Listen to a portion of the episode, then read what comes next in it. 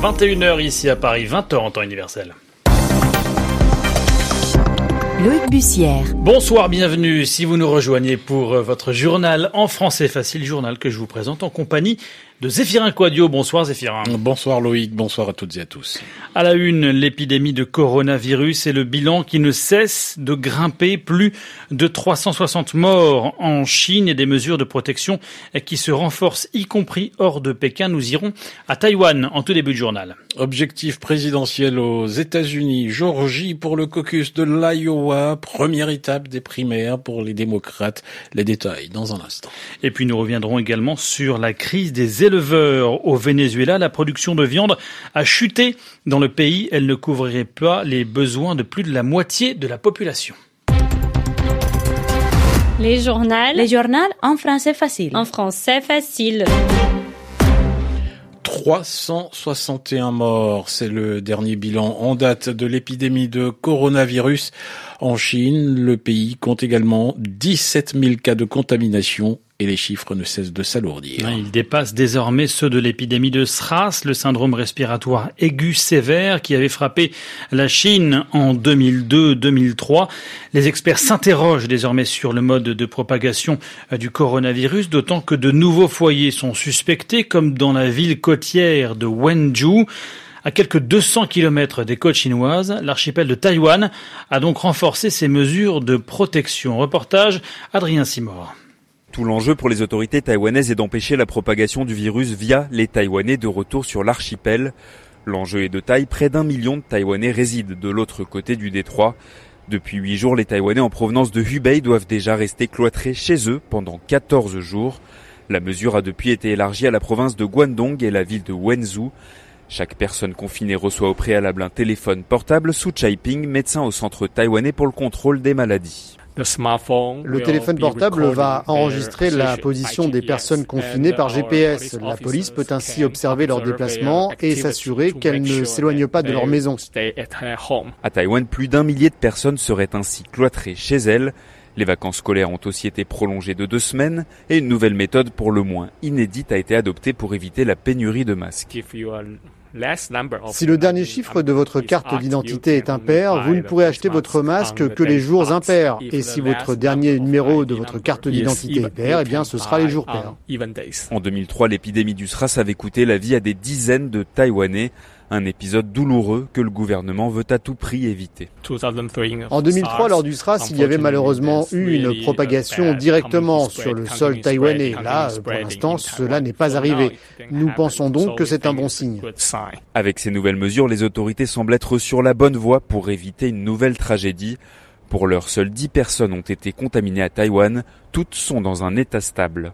Adrien Simor, Taipei, RFI. À la une également les États-Unis où tous les yeux sont dirigés maintenant vers l'Iowa, ce tout petit État rural du Midwest est le premier à voter pour les primaires qui désigneront les candidats de chaque parti à l'heure présidentielle. Chez les démocrates, je suis pressé de vous le préciser ceci justement, Zéphirin. Chez les démocrates, il reste encore 11 candidats.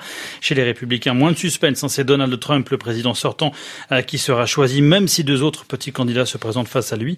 Alors, contrairement à la grande majorité des États américains, l'Iowa organise un caucus. Alors, qu'est-ce qu'un caucus et pourquoi celui de l'Iowa est si important? Écoutez les explications de Marie Normand. Dans un caucus, pas d'isoloir. Tous les sympathisants d'un même parti se retrouvent au même moment, au même endroit.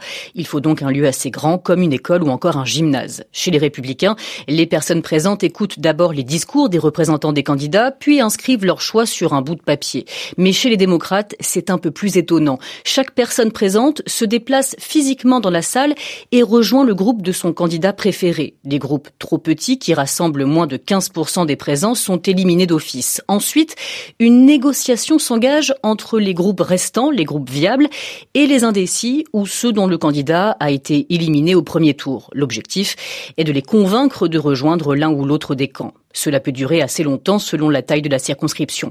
On compte ensuite le nombre de personnes dans chaque groupe et chaque candidat reçoit un nombre proportionnel de délégués. Ces derniers vont répéter le même processus à des échelons supérieurs au niveau du comté puis de l'État. Et cet été, les deux partis, démocrates et républicains, se réuniront lors d'une convention nationale pour investir le candidat qui aura obtenu le plus de délégués, le plus de soutien donc dans l'ensemble des États.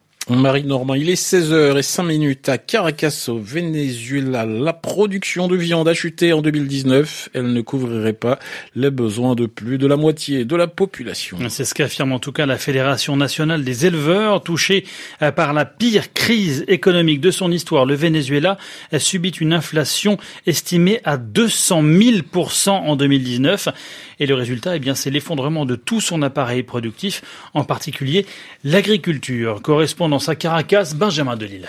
En 2019, la production de viande au Venezuela a couvert moins de 40% de la demande nationale. Et la situation est encore plus catastrophique pour le lait. Selon la FEDENAGA, la Fédération des éleveurs, moins de 30% de la demande vénézuélienne a été fournie l'année dernière. Le résultat est très visible dans les supermarchés où les rayons de viande sont de plus en plus vides et les briques de lait difficiles à trouver. Comme le reste de l'agriculture, en chute libre depuis plusieurs années, l'élevage est victime des différentes pénuries d'eau, d'essence, mais aussi des coupures d'électricité qui abîment le matériel et rendent le travail plus difficile. La particularité du secteur de la viande, c'est qu'il est fortement touché par la délinquance organisée. Dans un pays où la monnaie fiduciaire disparaît à cause de l'inflation, il vaut mieux voler du bétail que voler une banque. Le phénomène est particulièrement inquiétant à la frontière avec la Colombie, où plus de 700 000 têtes auraient été volées puis revendues dans le pays voisin. Autre conséquence de ce trafic de viande, l'apparition de vendeurs à la sauvette qui bradent les prix et ne respectent aucune règle d'hygiène. Une concurrence déloyale qui oblige bon nombre d'éleveurs à mettre la clé sous la porte.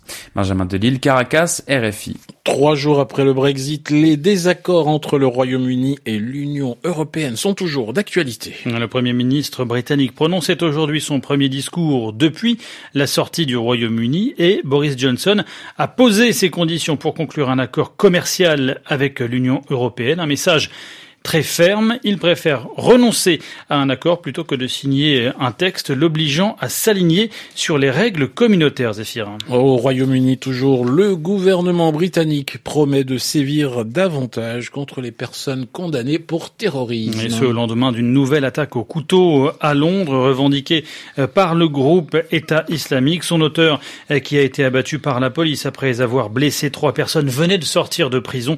Il avait été condamné en 2018 pour divers délits en lien avec une entreprise terroriste. Par ailleurs, en France, un homme de 19 ans a été blessé par balle aujourd'hui après avoir tenté de rentrer dans la caserne de la gendarmerie de Dieuze dans l'Est. Le procureur de la République de Metz dit ne pas exclure qu'il s'agisse d'un acte terroriste. En bref, toujours Emmanuel Macron à Varsovie. Le président français veut marquer un tournant dans les relations avec la Pologne. Objectif dissiper les malentendus sur plusieurs sujets qui fâchent, en l'occurrence le climat, la relation avec la Russie ou encore celle avec l'OTAN. Lui était à Rome aujourd'hui. Le Premier ministre hongrois Viktor Orban participait à une conférence aux côtés de figures de la droite identitaire comme l'Italien Matteo Salvini et la Française Marion Maréchal. Viktor Orban qui s'affiche aux côtés de l'extrême droite européenne tout en continuant à siéger avec les conservateurs du PPE, le Parti populaire européen.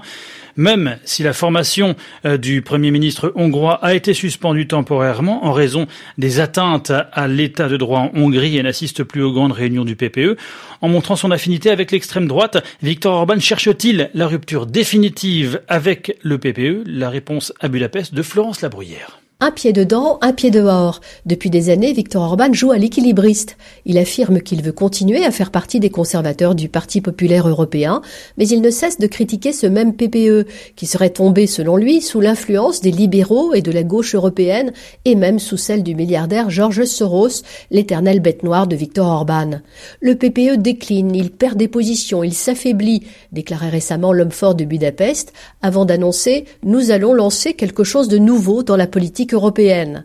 En s'affichant à Rome avec les ténors de l'extrême droite, Orban fait un pied de nez au PPE. Il montre qu'il a d'autres alliés potentiels sur la scène européenne. Mais l'affaire ira-t-elle jusqu'au divorce? Pas sûr que le PPE veuille vraiment exclure le parti d'Orban. Une exclusion risquerait de radicaliser encore plus Viktor Orban. Quant à ce dernier, il tente pour l'instant de changer le PPE de l'intérieur en prônant un retour à ce qu'il appelle les vraies valeurs de la démocratie chrétienne. Florence Labruyère, Budapest, RFI. Sur RFI, les 21h10 à Paris, c'est la fin de ce journal en français facile.